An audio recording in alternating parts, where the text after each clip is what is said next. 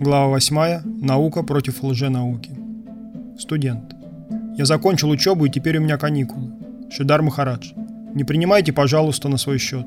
Но современное образование все больше тянет человека в невежество. Открывает новые глубины в океане заблуждений. Студент. Что вы хотите этим сказать? Шидар Махарадж. Сегодня науку подменили лженаукой.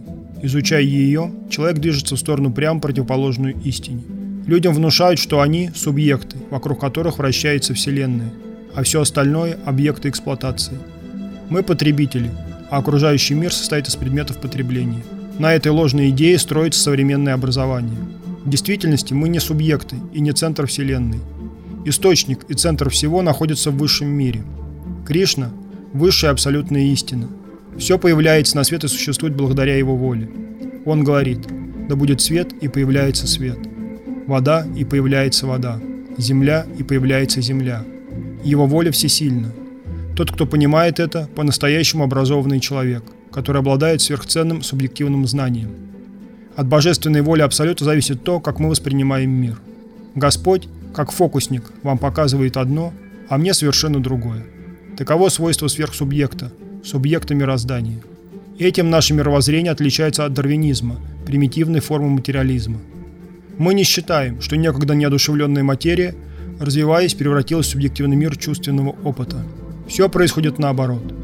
Поэтому, рассматривая мир с точки зрения эволюции материи, люди все глубже погружаются в океан невежества. Бхактивиданта Свами Махарадж просил своих учеников, имеющих отношение к науке, сокрушить материалистическую теорию Дарвина, которая гласит, что сознание – продукт материи. Эта теория должна быть разбита, она ошибочна. Окружающий мир не сходит свыше. То, что мы воспринимаем вокруг себя, своего рода результат внушения. Во время сеанса внушения гипнотизер уводит наше сознание от окружающего мира и показывает иную реальность. Так как Господь, будучи совершенно свободным, делает реальностью все, что пожелает. Чтобы Он не вообразил, становится реальностью, сати санкалпа. Он заставляет нас видеть мир именно так, как Он хочет. Если понять эту истину, становится очевидно, что для Бога нет ничего невозможного. Тогда появляется вера в божественное начало, которое является источником мироздания. Но даже это мироздание представляет собой крошечную частицу природы Бога. Его качество и деяния безграничны, а мир, в котором мы обитаем, – ничтожная часть космоса. На нем покоится все сущее. Эволюция происходит сверху вниз, а не наоборот. Мы категорически не согласны с тем, что мир развивается от низшего к высшему, Одной материи недостаточно для возникновения мира в том виде, в каком мы его воспринимаем. Только глупец станет утверждать, что мертвая материя порождает разум. Между тем, присутствие разума обнаруживается везде. Если как следует разобраться, за всем стоит высший закон, высший разум. Высший закон, высший разум. Ученые поражаются, насколько в природе все продумано. Они открывают все новые и более сложные законы. Но эти законы существовали всегда – Наличие закона предполагает наличие разума. Следовательно, разум тоже существовал всегда. Мир всегда был разумно устроен, даже до того, как это открыли. Удивительные законы природы существовали задолго до того, как были сформулированы людьми. Они появились не потому, что их озвучил человек. Люди не создают законы природы. Хотя разум ученых сотворил много интересного, разум как таковой, стоящий за законами природы, существовал всегда. Все вокруг пронизано духом и сознанием. Они присутствуют в деревьях, камнях, земле, эфире и воздухе. Везде. Чтобы познать истину, нужно свое сознание соединить с безграничным сознанием. Безграничное сознание во всем. Власти, знании, силе, красоте и любви. Абсолют безграничен во всем. Живому существу остается лишь желать вступить с ним в непосредственные отношения, пренебрегшие соблазнами сотворенного мира. Предметом сделки должна стать возможность иметь прямые отношения с Творцом реальности – он не просто творец нашего мироздания, мир опытного восприятия, творение низшего порядка. За пределами этого мира простирается иная, неизмеримо более высокая реальность. Она лежит по ту сторону эксплуатации и отречения. На каких условиях можно туда войти? Высшая реальность, царство сознания состоит из множества уровней, и чтобы достичь наивысшего из них, нужно постепенно миновать более низкие. Важно знать об этом и искать способ попасть туда. Душа должна найти ключ к потусторонней, трансцендентной обители. На этом следует строить поиск истины. Главное – вырваться из мира эксплуатации и отречения. Однажды Кришна отправился во дворец Кауравов. Целью его поездки было заключение мира с Дуриоданой и Дритараштрой. Вместо этого Дуриодана, Карна и их соратники решили связать Кришну и бросить его в темницу.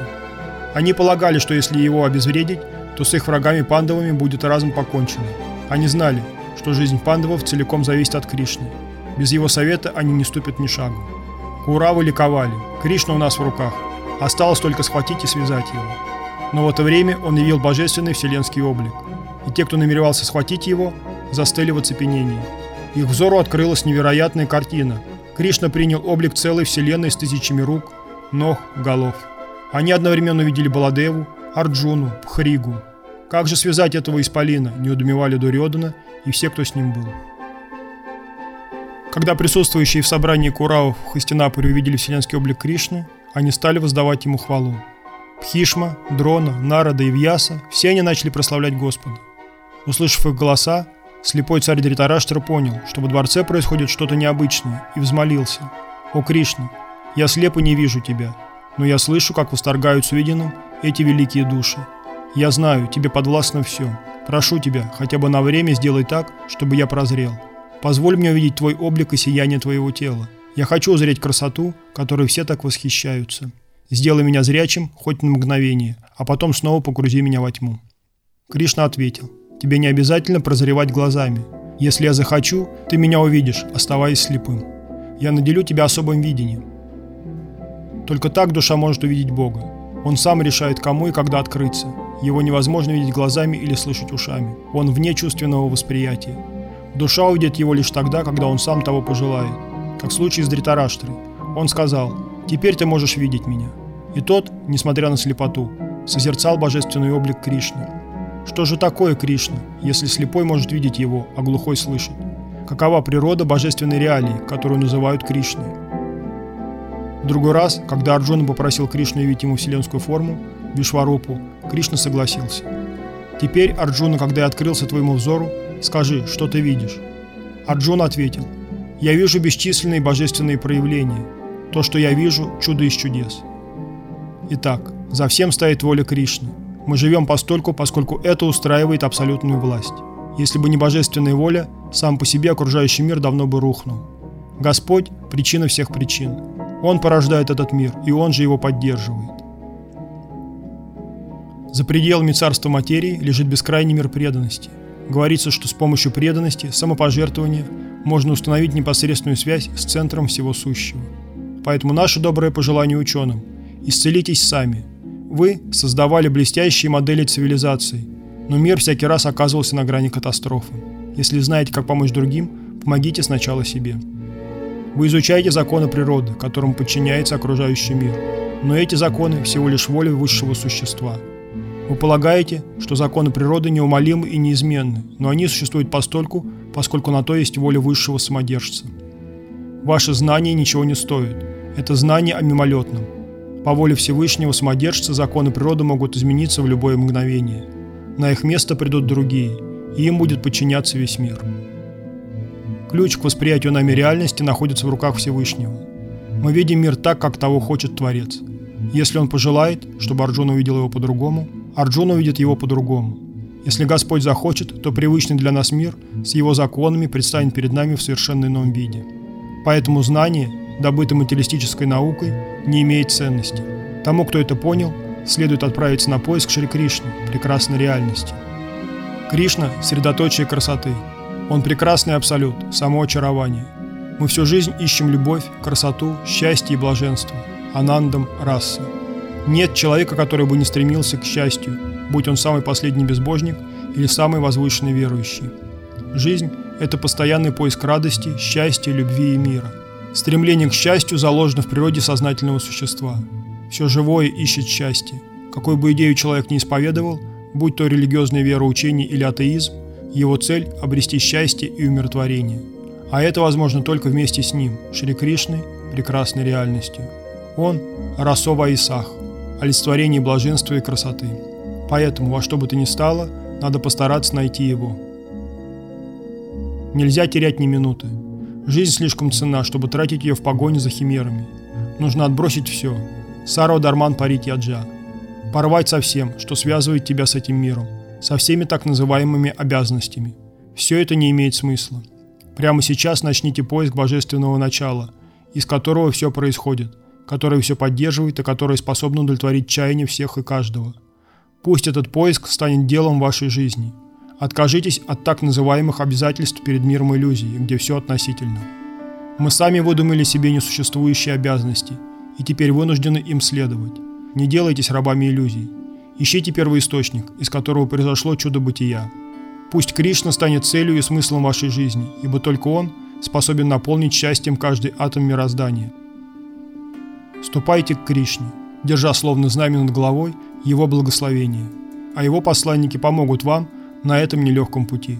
Все остальные бессильны. Поэтому так важно найти убежище у святых и Его божественного имени, поскольку оно не отлично от Него самого. Звуковая форма Абсолюта окажет неоценимую помощь на пути в духовную обитель. Святое имя – наш девиз, боевой клич – Харея Кришна. С ним на устах и в обществе его истинных посланников победа обеспечена. Но для этого нужно пожертвовать надеждами на так называемое благополучие и счастье в этом мире. Все это пустой звук, полная бессмыслица. Студент. Но мир несовершенен, в нем столько несправедливости, разве не так? Как это объяснить? Шидар Махарадж. Справедливость и несправедливость – две стороны одной иллюзии. Это как сон – он может быть хорошим, а может быть плохим. В любом случае, это лишь сон. В мире иллюзий понятие добра и зла также иллюзорны, абсолютно иллюзорны. Читаем Чаритамрити, Антилила 476 сказано. В материальном мире понятие добра и зла вымышлены, поэтому говорить «это хорошо, это плохо» – ошибка. Бессмысленна сама идея справедливости в мире иллюзий. Зачем преследовать ложные цели? Иллюзия не может удовлетворить желание реального живого существа – в материальном мире справедливость едва отличается от несправедливости. Здесь все основано на лжи, здесь кругом обман. Он может принимать разные формы, но обман есть обман. Справедливость и несправедливость – две грани одной иллюзии. Если с тобой поступают справедливо – это добрый сон. Если несправедливо – это кошмарный сон. Но и то, и другое сон. Справедливость в этом мире иллюзорна. Ее выдумали души, пребывающие в иллюзии. Также иллюзорно и то, что на первый взгляд кажется злом. Зачем тратить жизнь в погоне за несбыточными мечтами?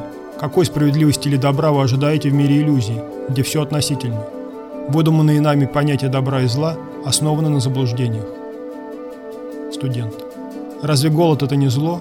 В мире так много людей голодает. Неужели это справедливо? Шидар Махарадж. Голод еще не самое страшное. Мы вечные узники огромной тюрьмы. Трагедия не в том, что мы голодаем, а в том, что мы связаны по рукам и ногам в собственном иллюзорном мире. Душа отчаянно пытается выжить в мире, которому суждено погибнуть. Все солнца, звезды, луны, горы и океаны обречены на смерть, воскрешение и новую смерть. Ты можешь покорить целую вселенную, но у твоих ног окажется всего лишь огромное кладбище, где каждую секунду кто-то умирает. Его властелину и повелителю ничего не останется, кроме как горестно вздыхать о том, что все проходит и мир движется к погибели. В одной из элегий Грей пишет – тщеславие крови голубой, друзья, богатство и любовь, дворцы властителей всесильных сгниют под гробовой доской, путь славы кончится могилой, жизненный путь заканчивается на кладбище. Студент. Я хотел лишь попросить вас объяснить причину этой несправедливости. Я понимаю, что добро и зло относительно, но почему мы страдаем? Шидар Махарадж. Потому что мы, души, злоупотребили данной нам свободой. Мы использовали дарованное нам богатство не по назначению – студент. Дарованные кем? Шидар Махарадж. Высшей властью. Будучи частицей особой энергии, мы обладаем свободной волей, которую у нас никому никогда не отнять. Мы пожелали играть роль царей бренного мира. В «Потерянном рае» Мильтон очень точно изобразил сатану, который предпочел царствовать адом вместо того, чтобы служить на небесах. Нам была предоставлена свобода воли, пусть небольшая, едва заметная, но свобода. Мы ею злоупотребили, направились в мир иллюзий, чтобы царствовать в нем, царствовать в аду. У души есть врожденные свойства, умение приспосабливаться как к духовной реальности, состоящей из сознания, так и к материальной. Выберем услужение на небесах, наша душа обрела бы покой и удовлетворение. Но мы пошли другим путем, решили сделаться царями. У нас был выбор – стать рабами Божьими или хозяевами ада. Мы предпочли второй. Материальный мир – ад и земля скорби. Нас преследуют неисчислимые несчастья, главный из которых – рождение, смерть, немощь и болезни. Одного этого достаточно, чтобы превратить жизнь в ад. ад там, где смерть. Тот же, кто желает возвыситься до небес, должен научиться смирению и преданности. В конце концов, служить на небесах лучше, чем царствовать в аду.